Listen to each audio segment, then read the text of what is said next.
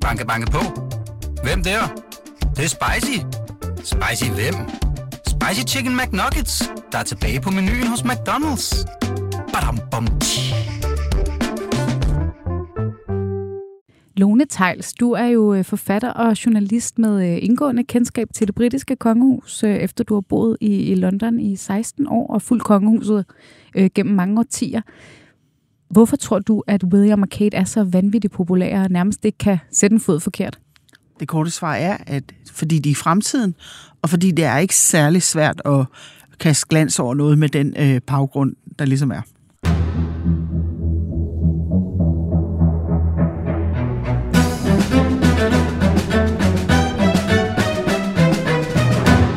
Engelske prins William og hertuginde Kate kan tilsyneladende ikke sætte en fod forkert. De er ultrapopulære i Storbritannien, og uanset hvad de rammes af af forskellige møgsager, så elsker britter dem, britterne dem til alligevel. Vi skal tale om, hvorfor parret er så populære, mens resten af det britiske kongehus øh, generelt lider øh, under manglende popularitet.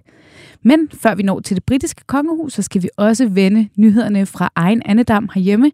En ny måling viser nemlig, at danskernes dom er forholdsvis hård efter kronprinsens klimabummer i Aalborg. Og så skal vi selvfølgelig også vende det drama, der udspiller sig på Amalienborg tirsdag, og hvad vi egentlig ved om sikkerheden omkring det danske kongehus. Og øh, til at hjælpe mig med den menu, så øh, har jeg i dag besøg af, som nævnt i introen, forfatter og øh, journalist Lone Tejls. Velkommen til.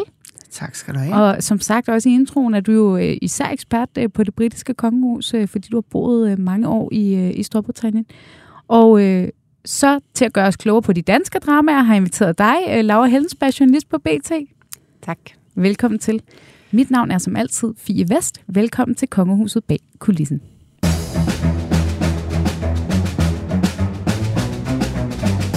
Jamen, øh, vi starter ved netop ved dramaet øh, på Amalienborg fra i tirsdags.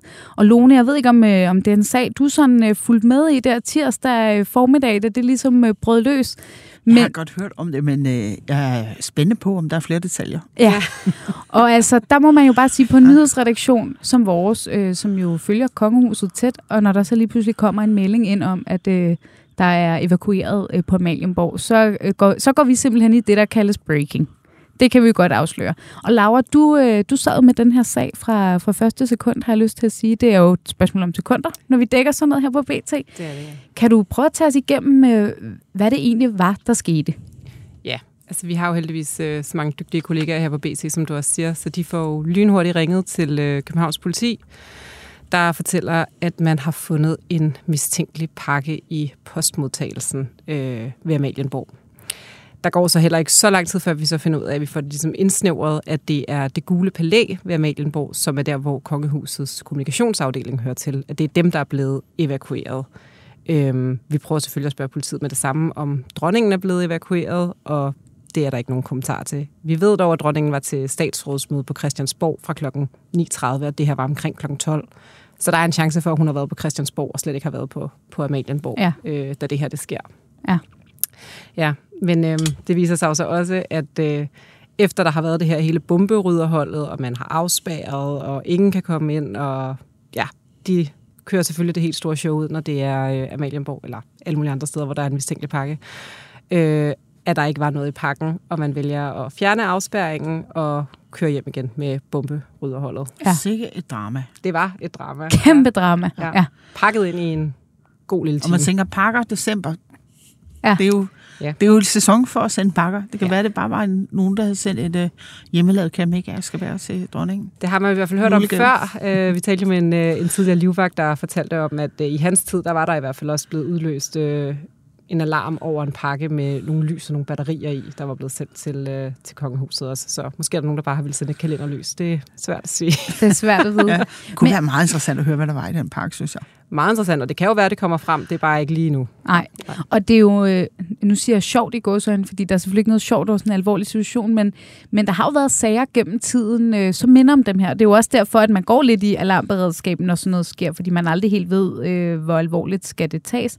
Øh, I 2021 var der en, øh, en 57-årig kvinde fra øh, Ribe-området, der blev sigtet for trusler mod kongehuset efter hun havde sendt en pakke, som på samme vis blev ryddet på den her måde med bomberydder og så videre, hvor man så faktisk fandt ud af, at, at, øh, at den kom fra den her kvinde.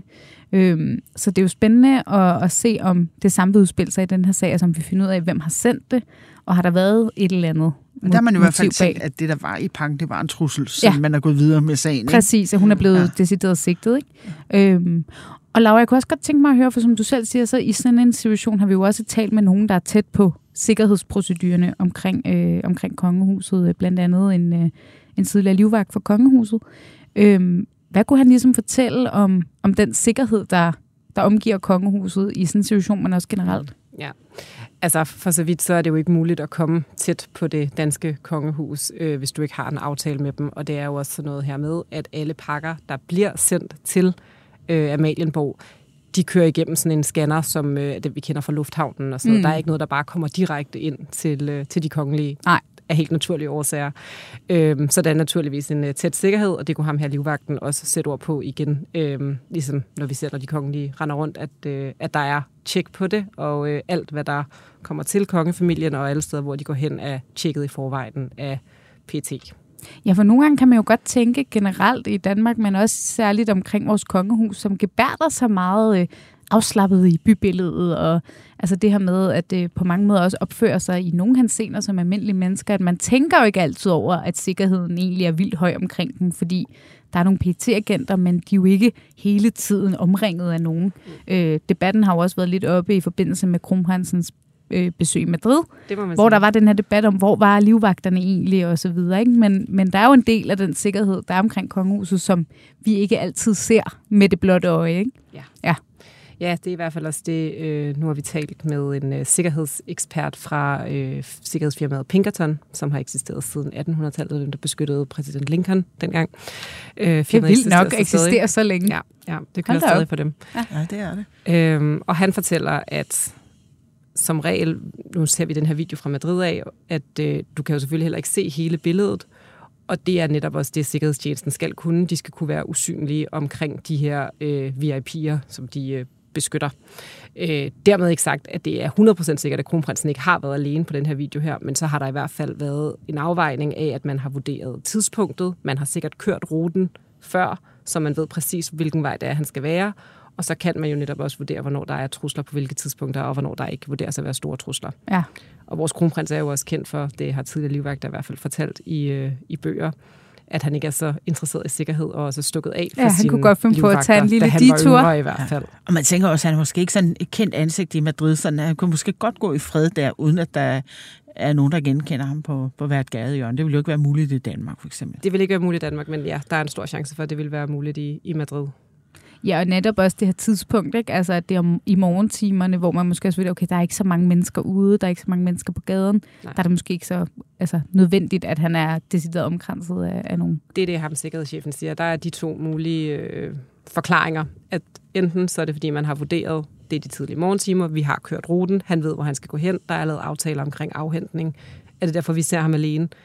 Eller også så er det fordi, at vi ikke på videoen ser hele billedet, og vi faktisk ikke kan se al den sikkerhed, der er omkring ham. Ja. ja. Men det er jo også interessant, synes jeg, at de der sikkerhedsvagter har jo så, hvis de har været der, ikke reageret på, at han bliver filmet. Det kunne man måske godt tænke sig, at de havde gjort, hvis de havde set det. Ja. ja, det er du faktisk en pointe i. Altså det der med, det kan jo godt være, at de ikke har set det. Ikke? Altså man kan sige, nogle af de andre billeder, der kom frem i Lecturas, det spanske medie der, det er jo i hvert fald øh, helt tydeligt den genre, man kalder paparazzi-billeder. Ikke? Altså, en stor, stor telelins, ikke? Præcis, ja. ikke? så spørgsmålet er, om, om de har været skjult, men, men det er jo rigtigt. Altså, og også egentlig interessant, bare sådan principielt spørgsmål, det aner jeg ikke, hvordan PT forholder sig til, fordi de, jeg tror egentlig ikke, at de blander sig i, øh, du ved, med mindre det er noget, hvor man vurderer, det er en trussel. Det er nok ikke sådan noget med, at de går hen og tager kameraet, men Ej. de kunne nok godt finde på at skærme Ja, gå deres, ind foran øh, eller sådan noget. Deres klient, hvis vi skal sige det ja, på den måde. Ja. Øh, sådan at de ja. ikke bliver filmet i en situation, hvor de ikke ønsker at blive filmet. Ja. Ikke? Det er jo en del af beskyttelse, kan man sige. Ikke? Det synes jeg i hvert fald udsendte journalister har fortalt om til for eksempel Royal Run, at hvis der er nogen, der kommer for tæt på kronprinsen der, at så er der nogle sikkerhedsvagter, der går ind foran og skærmer. Ja. Ja. Ikke er ubehagelige Ikke over for dem, aggressivt, men bare sådan men lige... skærmer. Ja, Fordi det der, skal være, bevægelsesfrihed, ikke? der skal være bevægelsesfrihed, ja. Og det er jo nok den øh, hårfine balance, der ligger i at være sådan en livvagt. Ikke? Det der med, at du skal, kunne, du skal kunne være hele tiden klar til at rykke, hvis der er far på færd, men du skal også på en eller anden måde være høflig i din fremtoning og være stille og rolig, fordi langt størstedelen af tiden er det jo øh, bare almindelige mennesker og hverdagssituationer, hvor der er, måske ikke er far på færre, men man skal hele tiden være, Jo, være man skal, klar, jo have, man skal også som undersøgt, kan man sige, som er mødt frem til en eller anden øh, situation, hvor man kan møde en konge, have en fornemmelse af, at de er måske ikke som at gå op og, og hyggesludre med dem, men dog en eller anden form for tilgængelighed. Ikke? Ja. Sådan Øhm, er det i hvert fald i det danske kongehus, ja. ikke? De slår sig op på at være folkelige, Ja. og så skal der jo også være tættere kontakt med Skal det være fornemmelsen af, at man kan råbe Ja. hej fred, når, Ja. når han løber Royal Run og sådan Ja. noget? Ikke? lige præcis. Ja, og når vi som presse møder kongehuset, er det jo også, at, altså står vi jo også tæt på dem, når de, når de gerne vil snakke. Så kommer de jo også hen, når man står og så videre. Ikke? Øh, men der er jo også altid en pressemødetid, hvor man, og alt efter arrangement, bliver man jo også øh, lige sweepet af PET og så videre og så videre. Så er der nogle sikkerhedsprocedurer der, men vi er jo ret vant til at komme tæt på dem, må Det man er sige. under Det er vi. visse kontrollerede former. Ja, Ikke? Jo. præcis. Altså hvis man skal drage en parallel til det britiske kongehus, så, så synes jeg, at sikkerheden er meget mere synlig der. Meget mere sådan, nej, jeg skal ikke komme i nærheden. Og det tror jeg hænger sammen med, at øh, øh nu afdøde dronning Elisabeth jo på et tidspunkt havde et, et kæmpe problem med en mand, det faktisk lykkedes på en eller anden måde at komme ind på øh, Buckingham Palace, ind i hendes soveværelse, øh, og lægge besked til hende på sengen. Ikke? Og det var jo meget, meget skræmmende, og jo kæmpe, kæmpe brud på sikkerheden, og der tror jeg, altså, der blev strammet meget, meget op efter det. Ja. Ja, og nu talte vi lige inden vi gik, øh, gik i studiet her lige om, øh, at der er kommet en ny sæson af The Crown i dag. Det er jo også det her med, øh, med øh, altså det der indbrud i hendes øh, hjem. At Ja. Det er jo også portrætteret i tidligere sæsoner af The Crown, Ja. ikke? at det var en kæmpe skandale, at man Kæmpe kunne komme skandale. så tæt på, hvordan kommer man overhovedet ind. Ikke? Jo. Og der har jo været mange historier øh, øh, i de senere år af hendes liv også, hvor der var nogle sikkerhedsbrister, eller hvor at der havde været forsøg på indtrængen. Ja. Øh, at, at det er som om, det har sat et eksempel, ikke? at Ja. man har blevet ved med at forsøge. Der er nogen, der gerne ville slå den rekord, eller Ja, hvad måske. det nu har, har været. Måske. Se, om det var er ikke til at muligt. vide. Ja. Ja. Jamen i hvert fald, øh, vi må se om øh, det på et tidspunkt. Det skal selvfølgelig siges, øh, som altid i den her slags sager, kongehuset udtaler sig jo ikke. Øh, de henviser øh, til politiet som altid, og det er jo politiet, der varetager de her opgaver øh, helt naturligt. Mm. Øh, men vi må se, om det kommer frem, øh, hvad der var i den pakke. Og øh, ellers kan man sige forløbig godt, at det trods alt bare var et lille, kortvarigt drama. Ja. Ja.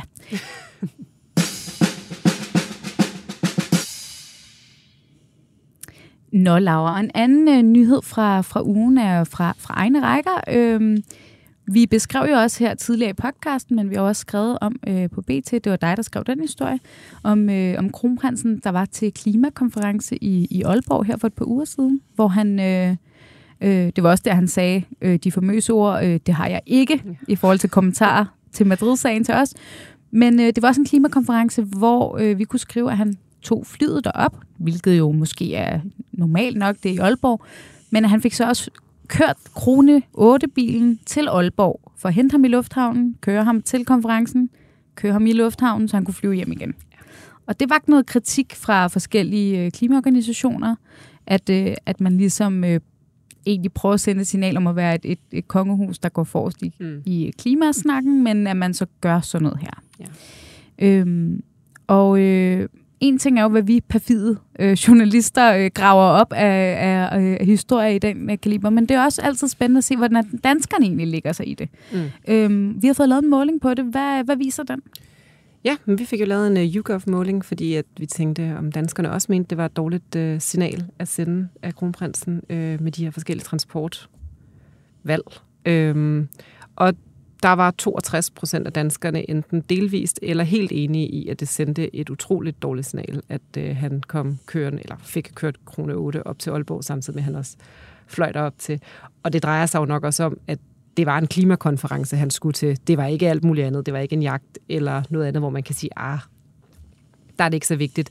Lige her, det er et sted, hvor kongehuset virkelig prøver at gå foran og sige, at klimaet er rigtig vigtigt. Det er en del af nytårstalerne, det er en del af deres mærkesager.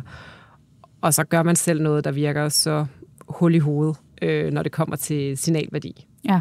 Og det var danskerne jo så enige i. Ja, vi får jo lavet en del YouGov-målinger i løbet af sådan år, også øh, hvor vi tit spørger til kongehuset, og Øh, nu har jeg arbejdet på BT sådan godt otte år, og jeg vil sige, sådan, i generelle vendinger skal der ekstremt meget til, at danskerne øh, er kritiske over for kongehuset. Generelt er der jo en kæmpe stor opbakning. Mm. Danskerne synes, at langt det meste af det, kongehuset gør, er virkelig godt, og at de er rigtig dygtige. Øhm, det er kun ved meget store møgssager som titelkrisen, Herlufsholm, at vi har set nogle små udsving. Så jeg synes faktisk, når man kigger på den her måling, at det er lidt opsigtsvækkende, at at det faktisk kun er 11 procent, der egentlig er uenige i, at det er et dårligt signal, at der er så mange, der synes, at det her det var faktisk forkert. Ja. Øhm, så det er jo egentlig, det er jo egentlig lidt interessant. Men, men, men øh, Lone, jeg kunne også godt tænke mig lige at høre dig, for vi havde jo faktisk også i sidste uge i forbindelse med COP28, var der jo også en sag, øh, der blev øh, blusset op i England, fordi øh, Charles lavede jo lidt, kan man sige, på en eller anden måde. En, altså, han fik også kritik for det her med at skulle til COP28 og øh, så fløj med privatfly og hele det her. Altså, måske det her klimaspørgsmål i forhold til royale, det kan godt være, at det er noget, vi begynder at, at se fylde mere, at, at man, ikke, man ikke bare siger, at de er kongelige, så de skal, ja. selvfølgelig, de skal selvfølgelig rejse på en anden måde, men at de også forventer sig til ansvar. Ja, jeg vil sige til, til kong Charles' forsvar, så har han jo i mange, mange år, vi taler årtier, jo været en af forkæmperne for, at man skulle passe på kloden, man skulle ja. passe på miljøet og på klimaet. Øh, det er jo noget, han har sagt altså helt tilbage fra, han var ung prins, og, og hans bil, den kører faktisk på biobrændsel, lavet af gammel vin og gammel er det ost, rigtigt? hvis nok. Altså, hvis han havde kørt til lufthavn, så havde det været en anden sag. Ja. Øhm, og så kan man sige, ja, han har fået noget kritik for at flyve derover i privatfly, men jeg vil også sige, altså, jeg tror ikke, han ser sig selv som øh, kunde hos Ryanair. For, og det tror jeg ikke, der kommer til at blive ændret på. Og jeg tror, han har, han har afvejet øh, rigtig mange ting øh, i forhold til det, og jo synes, at det var mere vigtigt, at han kom og holdt den her åbningstale, hvor han jo faktisk også øh, skubber rigtig meget på over for regeringslederne for at, at gøre det lidt bedre, end de øh, gør nu, øh, og sagt, at han beder for, at, øh, at der vil komme en lidt mere... Øh, hvad skal vi sige, handlekraftig løsning ud af det her møde, end der nok så desværre endte med at komme. Øh, så han, han har følt, det var en meget, meget vigtig budskab at, leverer. Og jeg må også sige, at jeg synes egentlig, han har øhm, sådan over årene været ret konsistent. Altså man kan ikke anklage ham helt seriøst for at være, være hyggelig lige på det område. Altså bare selv dengang, han skulle øh, giftes, og der sådan skulle være street parties rundt omkring i Storbritannien. Øh, og så blev der ligesom udsendt en, en opskrift, så alle kunne lave den samme pie og sidde og spise sammen. Og der var ikke noget kød i, fordi vi skulle passe på klimaet.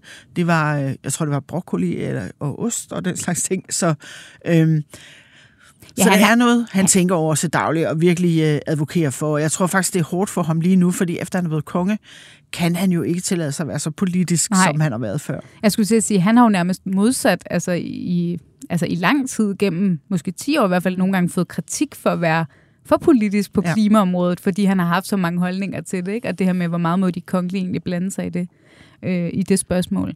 Og det skal selvfølgelig også siges, at det danske kongehus, da vi skrev om det her, de havde også sendt et skriftligt svar om, at man altid tager højde for, øh, altså for det første er transport til private, ja. mener kongehuset, men at man tager højde for øh, spørgsmål som sikkerhed, miljøhensyn, økonomi og alle de her ting. Mm. Øhm, og igen, vi ved ikke, hvad der ligger bag beslutningen, men, men det er i hvert fald lidt interessant det her med, hvordan, hvordan vil de her klimavalg påvirke kongehusene, øh, både i Danmark, men også i Europa sådan fremadrettet, hvor det er en dagsorden, der fylder mere for os alle sammen. Ja. Øh, for der er jo ingen tvivl om, øh, at vi forventer jo ikke, at en kong Charles flyver med Ryanair til øh, altså til klimatopmøde, eller for den sags skyld, at øh, kronprins Frederik køber en orange billet med DSB. Det vil jo også være mærkeligt, ikke? Men den der den der balance. Første klasse. Ja. Jamen, det er det. Ja, eller øh, netop... Få sig et rejsekort, ja. Det ja. kunne det være sjovt at se. Men jeg tænker bare, hvis man gerne vil slå sig så meget op på klimaet, så, mm. så er det jo i hvert fald bedre at gøre det, som Charles gør, tænker jeg, end at gøre det, som Men det virker også bare som sådan lidt, gør. altså undskyld, jeg siger det sådan lidt en målbog-løsning at flyve yeah. op. Altså hvorfor så ikke køre med bilen, hvis det absolut skulle være derfra, ikke? Ja, det kan vi jo ikke få svar på. Man kan jo ja. Øh, gætte sig til, om det var, fordi man synes, det tog for lang tid, og han skulle have været for tidligt op, nok. kronprinsen. Øh, ja, ja men det kan sagtens være tiden. Men så kunne knap. man jo have taget ja. en uh, bil, fordi jeg ved jo, de har et slot i Aarhus. Marcelisborg. Ja, ja, der kunne man... Jeg vil næsten våge på, at der nok står en bil der, man kunne have taget og kørt Må i stedet for. Det er, det, man, det, det er netop det, man tænker, kunne det ikke være muligt inden for nogle rammer, der også opretholder en god sikkerhed mm. og øh, noget tidsperspektiv, at man lavede nogle løsninger, der var en lille smule mere tidsvarende. Ja. Øhm, og meget tyder i hvert fald på, at det er danskerne, flertallet af danskerne i hvert fald enige i. Der er så også 20 procent, der siger, at de er hverken enige eller uenige. Øh, det er jo meget normalt, at der er en, en okay stor masse, der ikke øh, tager stilling. Øh, men øh, tiden må vise, øh, om, øh, om kongehuset tager bestik af målinger som den her. Øh, men i hvert fald forløbig, øh, Laura, tak fordi du vil øh, komme med i studiet og øh, lige sætte os ind i nogle af ugens øh, royale historier. Tak fordi jeg måtte komme. Tak til dig. Banke, banke på. Hvem der? Det, det er spicy. Spicy hvem? Spicy Chicken McNuggets, der er tilbage på menuen hos McDonald's. Badum, bom, tji.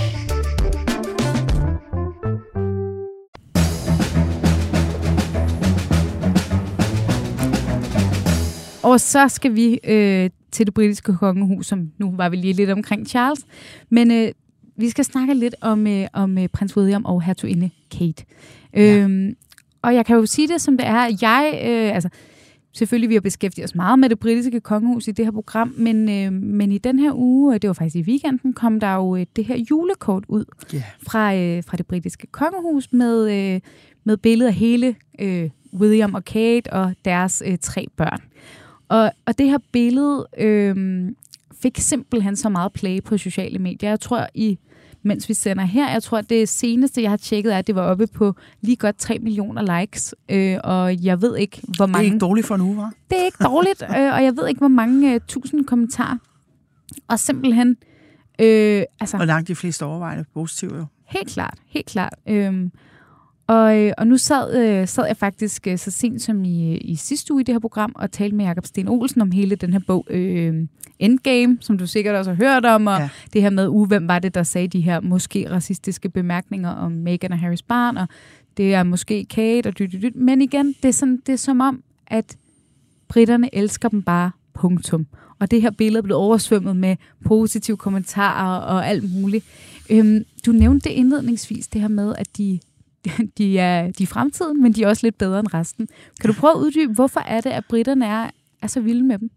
Ja, altså for det første, så, øh, så tror jeg også, altså det vi oplever her med det her julekort, altså det er et sødt julekort, det er et naturligt udseende julekort, det ligner næsten, næsten en almindelig familie, man kan spejle sig i. Så det tror jeg, det er med til at gøre det enormt populært. Og så tror jeg netop også, hvis vi lige skal referere tilbage til The Endgame, at, at det har åbnet hele det her fjendskab, der måske er mellem øh, Team Harry og Team William. Øhm, ikke nødvendigvis kun på familiefronten, men også alle de mennesker, der respektivt støtter de to fløje her mellem de to brødre. Øh, og der er det jo sådan en måde at vise sin støtte på, uden at blive perfid og sige, hey, var det godt med William og Kate og børnene, var det skønt. Øh, og, og vise omverdenen, at de er populære, man står bag dem, og man står bag det britiske kongehus. Så det tror jeg også er en del af forklaringen, helt sikkert. Ja. Øh, og så er der jo det der med, at man ligesom ser William som øh, det, det britiske kongehusets fremtid. Ja.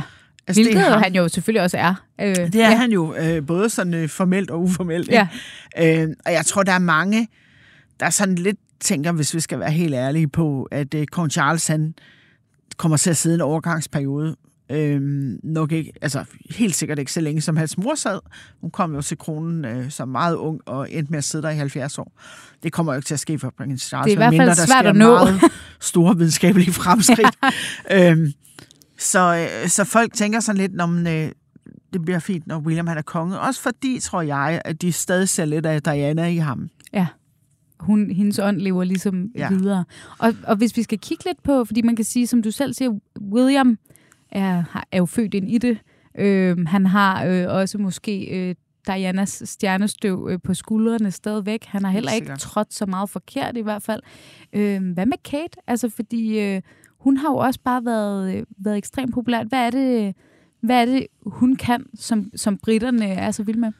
Jamen i virkeligheden, så øh, er det flere ting. For det første, så er hun ekstremt stabil øh, i den rolle, hun har fået. Og det er jo altid øh, lidt spændende, når folk træder ind i sådan en, en, en funktion, som egentlig er ret givet på forhånd. Der er ikke rigtig noget bevægerum. Ikke? Vi så Diana, hun havde svært ved at være i det. Hun følte det som et jernkoncept, som hun ikke kunne ånde i. Ikke? Øh, hvor hvor Kate, hun kommer ind og altså, opfører sig fuldstændig som forventet. Hun dukker op til de lejligheder, hvor man regner med, at hun kommer. Hun siger det, hun skal sige. Altså, hun passer sit arbejde. Hun, hun, øh, hun tager sin pligt på sig. Ja. Altså, der er ikke noget uventet med hende. Der er ikke noget, hvor vi tænker, gud, hvad kan vide, hvad for noget humør hun er i dag, eller kan vide, hvad hun nu finder på. Det, det ser man aldrig med Kate. Hun er ligesom fuldstændig stabil. Og så tror jeg også, der er en anden ting, som rigtig mange britter øh, synes er sympatisk omkring hende. Og det er jo det der med, at hun er med til at give William en familie, og den der almindelige familiefølelse. Jeg synes, en af de måske fineste ting, jeg har læst om, hvordan det er hjemme ved øh, William og Kate, det var, at øh, dronning Elizabeth, øh, da hun kom hjem og besøgte dem, så kunne hun ikke forstå, altså, hvorfor de sad ude i køkkenet. Altså ude i deres køkken, hvor de bor, så er der sådan et stort spisebord, hvor børnene sidder og læser lektier, og de sidder og spiser sammen, og, øh, og dronningen var så lidt, jamen, det er jo kun personalet, der ja. er i køkkenet. Hun kunne ikke rigtig forstå De skal da være der. i spisestuen. Ja, ja. Øh, og og det, det tror jeg simpelthen, uh, William han elsker, og det er med til at give ham sådan en eller anden form for anker øh, i et liv, der jo på alle måder er fuldstændig usædvanligt og ekstremt øh, i offentlighedens øh, søgelys. Og så har han ligesom den her familiefølelse, når han kommer hjem. Og så er der børnene, altså, som jo også er, er ret charmerende. Ikke? Der er George, som, som jo nu har fået at vide, at han skal være konge. De prøvede at holde det tilbage for ham, mens han fyldte 8. Så han kunne få en barndom, en lille smule barndom. Det er meget sødt, synes jeg. Indtil han Øh, fyldte 8. Ja, og så, øh, så er der Charlotte, der er øh, søsteren, og så er der jo øh, lille Louis der, som er lidt af en... Øh, Ballademager. Øh, ja, han er spredbæst, skulle jeg sige. For, øh, øh, Han er jo en hver, lille filur, ikke? en hver journalist drøm. Fordi, det er han, fordi øh, han er så charmerende. ja. Ikke? Og han, han har jo ikke noget filter på. Altså, det er jo ham, der står oppe på balkongen i Buckingham Palace, hvor de alle sammen står med stive smil, og så flyver der jo bare de her kæmpe store øh, øh, F-16-fly, eller hvad de hedder efterhånden, ikke? de her jægerfly over. Og så skal man ligesom stå og smile og klappe, hvor er det fint og sådan noget. Og Louis, han synes bare, det larmer helt vildt, så han holder sig for ørerne. Ikke? Jo. Øh, så han har ikke lige lært, hvordan man, hvordan man gør det der endnu som royal, og det, det finder folk meget charmerende og ægte, og han kan heller ikke rigtig sidde stille endnu sådan til, til de der officielle arrangementer, så skal han nogle gange underholdes lidt af Kate og sådan noget. Og der har ligesom været øh, noget tid tilbage, nogle, nogle af tabloiderne begyndte at, og stille spørgsmålstegn ved, om Kate, han, øh, om, om Kate op, opdragede ham godt nok, og øh, men altså, det havde ingen gang på jorden, folk de elsker ham.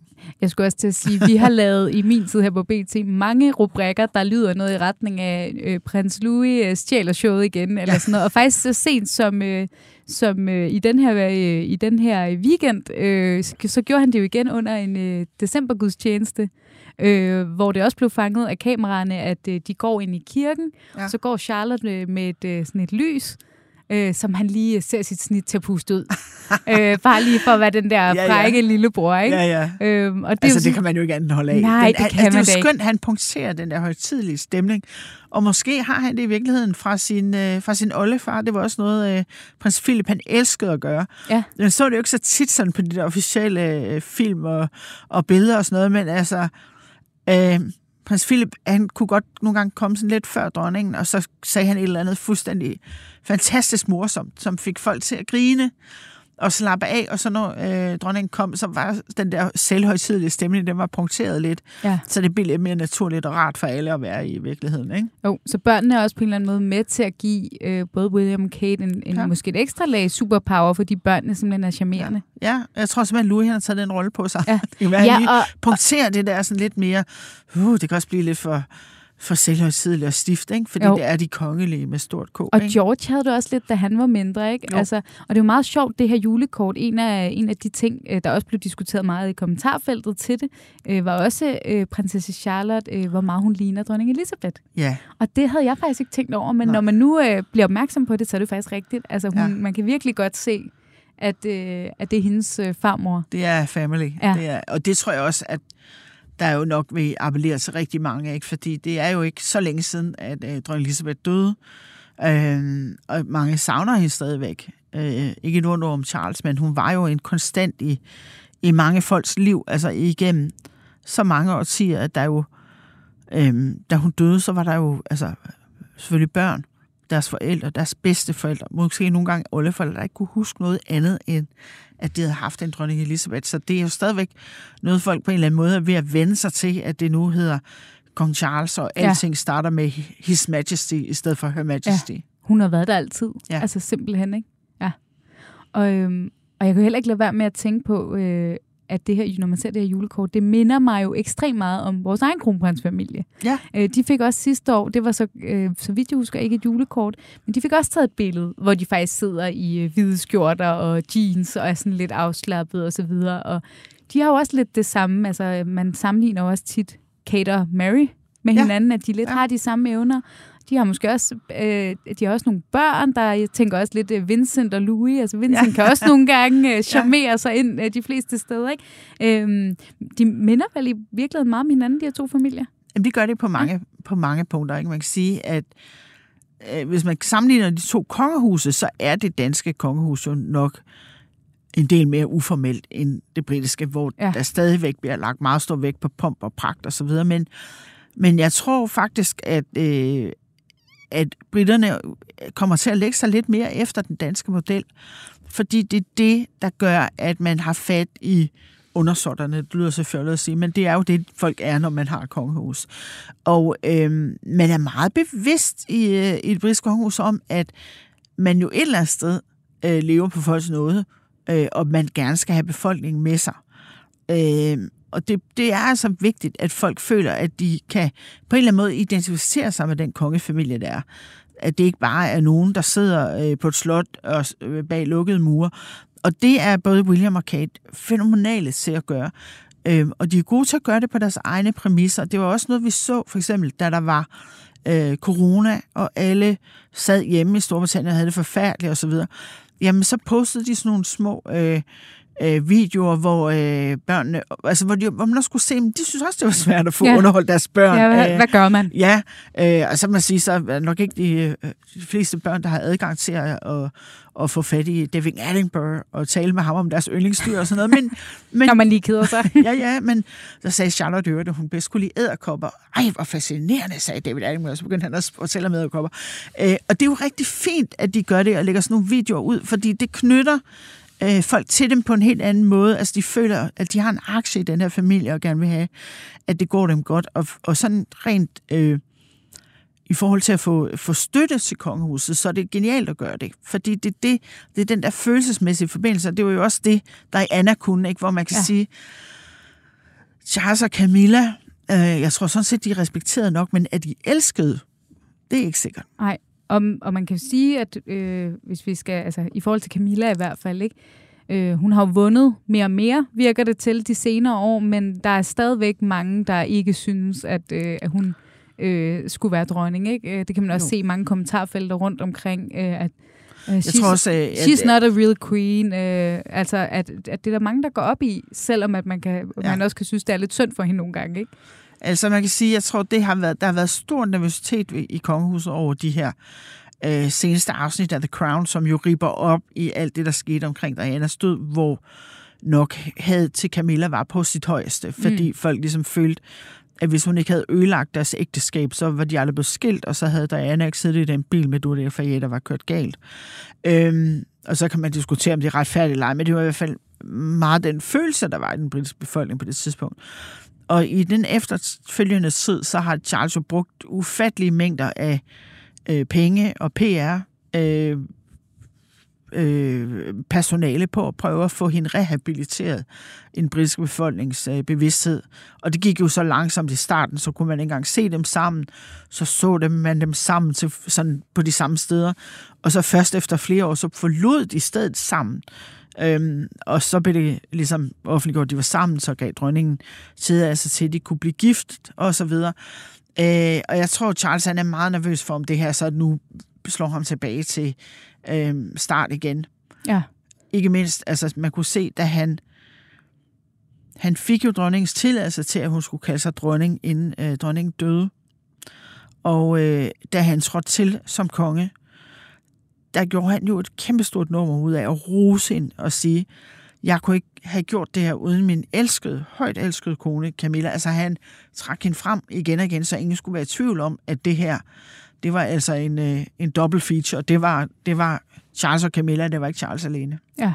Ja, og nu nævner du selv The Crown, der er premiere på, på de aller sidste afsnit faktisk øh, i dag, torsdag den 14. december. Jeg kan lige tease for, at næste uge, der øh, laver jeg et særafsnit om hele sæsonen.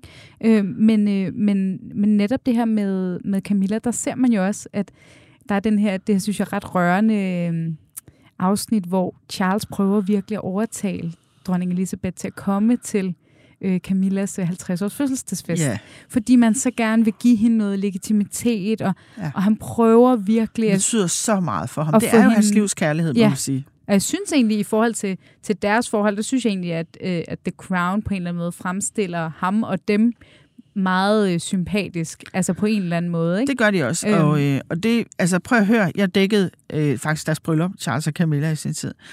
Og øh, altså man kunne sagtens lave en historie om, at øh, det var også forfærdeligt med Diana og sådan noget, men i virkeligheden, så synes jeg også bare, altså det er jo en historie om en kærligheds... Øh, historie, der, der er varet over 20 år, før de fik lov til at få hinanden. Ja. Øh, og det er jo en stærk kærlighed, der kan holde til det. Og så øh, hæfter jeg mig også ved, at, og det, kan du, det har du sikkert også lagt mærke til, når du dækker stoffet, når man ser billeder af Charles og Camilla sammen, som er sådan de der, ikke opstillede billeder, men sådan uformelt, hvor de er fanget i en eller anden situation, de er ude og åbne et eller andet, eller de er til Highland Games, eller hvad nu kan finde på, så sidder de faktisk og griner rigtig meget Ja. sammen. Ikke? De sidder tit og griner i hinandens selskab. Altså man fornemmer virkelig, de har det, de har det skide sjovt sammen. Ja. Ikke? Og det tror jeg virkelig. Altså, det, det, Det, bliver man- mindre stift, når de ja. Er sammen, fordi Ja. de er afslappet, fordi ja. De er glade, ikke? de har det godt med hinanden. Ikke? Ja. Og så kan man sige, øh, på mange måder, så skulle de nok bare have haft hinanden fra starten af, men så havde vi jo ikke haft øh, kronprins William og Harry. Nej. Så har vi haft nogle andre. Ja. så det skete, som det skete. Ja, og i den nye sæson af The Crown, nu har jeg ikke selv set de, nye, øh, de nyeste afsnit, men de kommer jo netop også ind på øh, Williams historie, Ja. og hvordan William og Kate møder hinanden, og, og hele Det vil jeg glæde mig til at se. Det er jeg også spændt på, også fordi der går, nu er vi tæt på, ikke? Jo. Altså, vi er også i, øh, det er ikke mange år, Nej. vi går tilbage. Det er spændende at se, hvordan de portrætterer det, fordi de møder jo hinanden ret hurtigt. William og Kate øh, på universitetet der, St. Andrews, hvor, øh, hvor øh, William han går. Og øh, de er så sammen i otte år, før at øh, William han tager sig sammen til at fri. Det er helt vildt jo. Og, øh, og Kate ender jo med at blive mobbet sådan lidt af den britiske tabloidpresse og blive kaldt Waity Katie, øh, fordi hun venter og venter og venter på, at han ligesom siger noget. Men man kan jo godt forstå, at William han ved godt, at det her job, som hun skal have, hvis hun bliver hans kone, det er jo øh, noget, der sled hans mor op. Ja. Og han vil være helt sikker på, at hun ved, hvad hun går ind til, og at hun kan klare den opgave. Så man kan godt forstå, at han, han rigtig gerne vil tænke sig om at, at teste, om det her nu kan holde eller ej, fordi det er en, det er en hård poster her. Ja. Ja, det er jo lidt usædvanligt, når, når de her royale forlovelser øh, trækker ud i gåsøjne. Jeg lavede et program på et tidspunkt om øh, svenske kronprinsesse Victoria og, og prins Daniel, hvor de jo også var kærester i sindssygt lang tid, øh, ja. Før der egentlig var en forlovelse. Hvor kronprins Frederik og, og Mary, det var jo året efter faktisk, ja. At de, man fandt ud af, at de var kærester. Ikke? Så var der forlovelsesceremoni og det Skulle hele. de ikke? videre med det? Ja. ja, det er det, fordi at det der med. Ja. at når den, når den første er ude, så bliver det nødt til at være næste skridt, men det må, altså, man misunder ja. Dem ikke den proces, Nej, vel? og man kan sige, at en af grundene til, at William og Harry ikke har det godt med hinanden, og der er mange grunde, men en af de store grunde var faktisk, at uh, Harry han kom og havde uh, fortalt, at han var dybt forelsket i, i Meghan Markle. Uh, så sagde William, vent nu lige lidt og se, om hun egner sig til det job her, for det er et svært job. Uh, og, og Harry er bare sådan, "Nå, men det, jeg ved det, hun er mit livs kærlighed, jeg, vi skal bare ud over stepperne med det. Og der, der har hæv øh, William lidt i håndbremsen, og det blev Harry meget, meget såret over. Og kan man sige, efterfølgende, så kan man jo rationalisere, hvem der endte med at have ret. Ja. Og det er jo også lidt af det, der, øh, altså i hvert fald, hvis man skal tro på den her Endgame-bog, ikke? Øh, altså også kommer lidt frem, at, øh, at der har været noget skepsis, og at øh, Kate også har været skeptisk over for Meghan og alt muligt. De har i hvert fald haft meget forskellige personligheder. Det er jo også noget, Ja. Meghan har, øh, har selv talt åben om også, at, øh, at det måske der var bare ikke lige sådan et godt match der. Nej, der var ikke en god kemi. Nej. Og for lige sådan her til slut at vende tilbage til William og Kate, noget jeg også synes er interessant ved dem, som jeg også lidt nævnte i mit, i mit indledende oplæg, det er jo også det her med, som jeg egentlig også igen synes, der er en parallel til kronprinsparet, deres evne til at være så populære nærmest, at det er som om, der ikke er noget... Øh, øh, dårligt, der kan klæbe til dem sådan for alvor. Ja. Øh, nu, øh, en af de sådan sager i nyere tid, der har været, var jo også deres, øh, deres besøg sidste år til Karibien. Øh, og ja. hele, altså, det er jo den, Ja, det gik ikke så godt. Det nej, var den store debat om katastrofe. kolonitiden ja. og slavetiden, og hvorvidt øh, øh, den, den britiske øh, royale familie bør decideret undskylde for det, der skete. Øhm, og de ankommer til, til Karibien, til Jamaica, øh, første stop, og der er ligesom øh, øh, en hel bevægelse i gang for, at man faktisk skal forlade The Commonwealth, og man kræver en undskyldning, og prins William går ud og siger lidt noget, det var heller ikke så godt dengang, men uden at sige undskyld, og der bliver ramaskrig, mens de er der. Og ja, som du siger, det var lidt af en PR-katastrofe, øh, mens det stod på, og der blev selvfølgelig skrevet massivt om det, også i britisk presse, også her. Øh, men det er alligevel ikke sådan noget, der sådan Nej. klæber til dem. Det er Og der som er om, en de anden ryster af. faktisk, som jeg lige vil bringe op, Ja. som jo er, øh, der har været rygter om også, at øh, William havde en affære. Øh, og det kan jo altid være svært at håndtere både øh, i et helt almindeligt ægteskab, men da bestemt i så offentligt ægteskab. Øh, jeg skal sige, det er jo aldrig blevet øh, fuldstændig bekræftet, øh, men, men der har været vedholdende rygter i britiske tabloidmedier omkring det. Øh, og det på en eller anden måde, det er heller ikke noget, folk de husker, eller øh, sådan øh, tænker, at han bliver en dårlig konge bare på grund af det. Øh, så jeg tror, det, det handler om, at øh, britterne vil det her. Ja. De vil dem rigtig gerne. Og når man kigger ud over, hvad der ellers er at vælge mellem at holde af sådan for den kongelige familie, så er der måske heller ikke så meget valg. Der øh, Charles og Camilla, de er øh, gamle, så hvis man er sådan lidt yngre, så vil man måske vende sig mod William og Kate, håbet, fremtiden, børnene, øh, og spejle sig i den her børnefamilie. Ikke? Øh, og så hvis vi går lidt længere ud i, i øh, rækken, jamen, så har vi Harry og Meghan, det er jo en historie helt for sig selv. Så har vi Prince Andrew, øh, der har Ah. måttet ligesom øh, Heller ikke ja fuldstændig, tak til ham. gå fuldstændig under radaren i skam, ikke? og jo nærmest aldrig nogensinde, tænker jeg, kan, kan blive helt rehabiliteret i folks bevidsthed. Ja. Ja, og så er der jo, øh, så er der jo øh, øh, Emma Påske, vores øh, hushistoriker her i programmet, der jo elsker sådan en som Princess Anne. Ja. Som jo, men, øh, men hun En kommer, stille slider. hun kommer aldrig til at få chancen. Tror du så nu, du var lidt inde på det, at vi vil se William og Kate øh, sådan øh, fremover anlægge den her stil øh, mere, som vi kender fra det danske kongehus, at vi vil se dem være sådan, ligesom på julekortet, mere joviale, Ja. lidt, mere, lidt mindre formelle, altså lidt mere, nu er Elisabeths æra slut, og nu starter en ny, øh, som tror jeg er helt tættere sikkert, på ja. folket.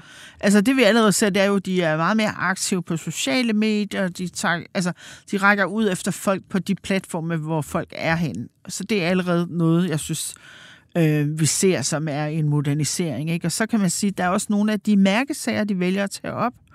Og igen, så skal vi jo alt sammen skal hele tiden huske at have i baghovedet, at, at kongehuset må jo ikke blive for politiske, fordi det skal være kongehus for alle, uanset hvad deres politiske overbevisning ellers er.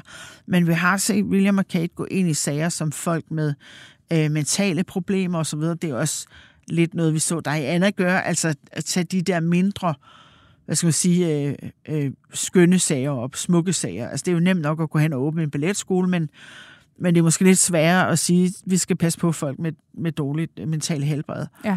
Øhm, og så ser vi dem faktisk også, nu vi lige talt om klima tidligere i, i podcasten her, altså de går ind i klimakampen også og taler om det, og det er jo sådan lige på kanten til at være politisk, men samtidig, og det var jo også det, vi kunne se reflekteret i, i meningsmålingen her fra Danmark, så er det altså noget, der virkelig optager folk, Ja. og de vil gerne se, at deres kongehus går foran i den kamp.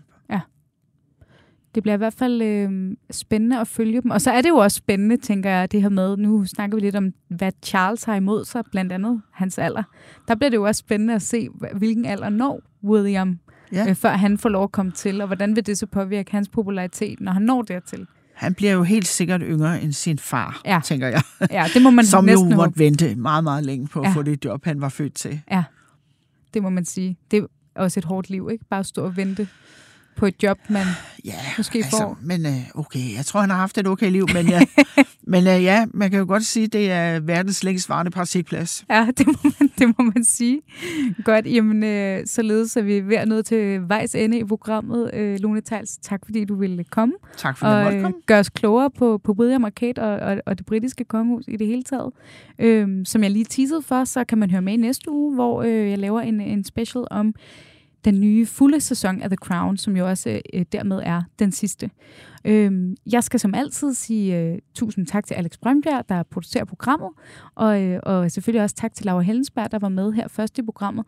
Og så inden øh, vi lige slutter af, vil jeg lige lave lidt øh, selvreklame, fordi vi lancerer faktisk øh, i dag et øh, helt nyt øh, kongehuset bag kulissen nyhedsbrev, øh, som jeg sender vil sende ud hver uge, øh, hvor jeg sørger for, at I får podcasten direkte i jeres indbakke, men også får øh, en dejlig opsamling øh, på ugens øh, royale historier og, og lidt, lidt ord fra mig. Så hvis I kunne være interesseret i det, så hop ind på bt.dk, og så kan I skrive op til nyhedsbrevet. Det håber jeg meget, I vil gøre. Så skal jeg nok gøre mig umage med at gøre det lidt interessant også. Det, det lover jeg. Selvfølgelig også som altid, tak til jer, fordi I lyttede med, og så lyttes vi ved igen i næste uge.